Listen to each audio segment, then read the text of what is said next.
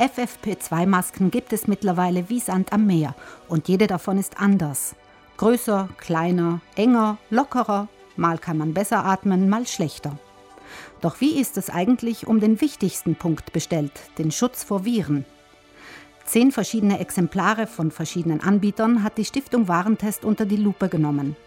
Was der Test ergeben hat, schildert Claudia Till von der Stiftung Warentest. Also wir haben festgestellt, dass das Filtermaterial, das wirkt, die Masken halten dicht, die halten 99 Prozent und mehr von Aerosolen ab. Das Problem ist nur, dass die nicht bei allen Menschen gleich gut sitzen. Das heißt, das Material ist dicht, aber es strömt an den Seiten vorbei oder es dringt über die Nase ein und da gab es welche, die besser gepasst haben als andere. Wer unsicher ist, wie gut oder wie schlecht die eigene Maske sitzt, kann das ganz einfach überprüfen. Ja, das kann man selbst relativ leicht feststellen, indem man die Maske aufsetzt und guckt, ob sie mitatmet.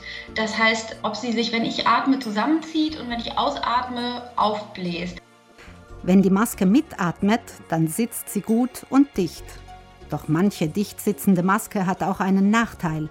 Sie erschwert das Atmen gerade denjenigen, die ohnehin schon gesundheitliche Probleme haben zu schlecht durch den Mund-Nasenschutz Luft zu bekommen, einfach einen geringen Atemkomfort, das bescheinigen die Tester nach Messungen im Prüflabor drei der zehn untersuchten Masken und halten die Produkte von DM, Hygisan und Rossmann für wenig geeignet.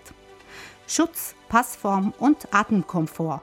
Nur eine einzige Maske hat die Tester bei allen diesen Kriterien überzeugt. Die von 3M, mit knapp 7 Euro das Stück allerdings auch die teuerste. Beim Aufsetzen demonstriert Claudia Sill zuerst die Maske unten am Kinn zurechtrücken und dann oben an der Nasenwurzel. Unten ziehen und dann den Nasenbügel andrücken und dann sitzt sie an den Seiten unten dicht. Nur eine Maske ist uneingeschränkt empfehlenswert, aber auch die anderen sind besser als nichts, als keine zu tragen.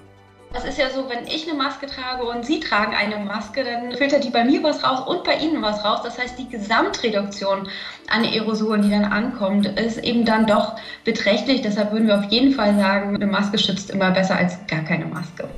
Und erfreulicherweise waren Schadstoffe in keiner der Masken nachzuweisen.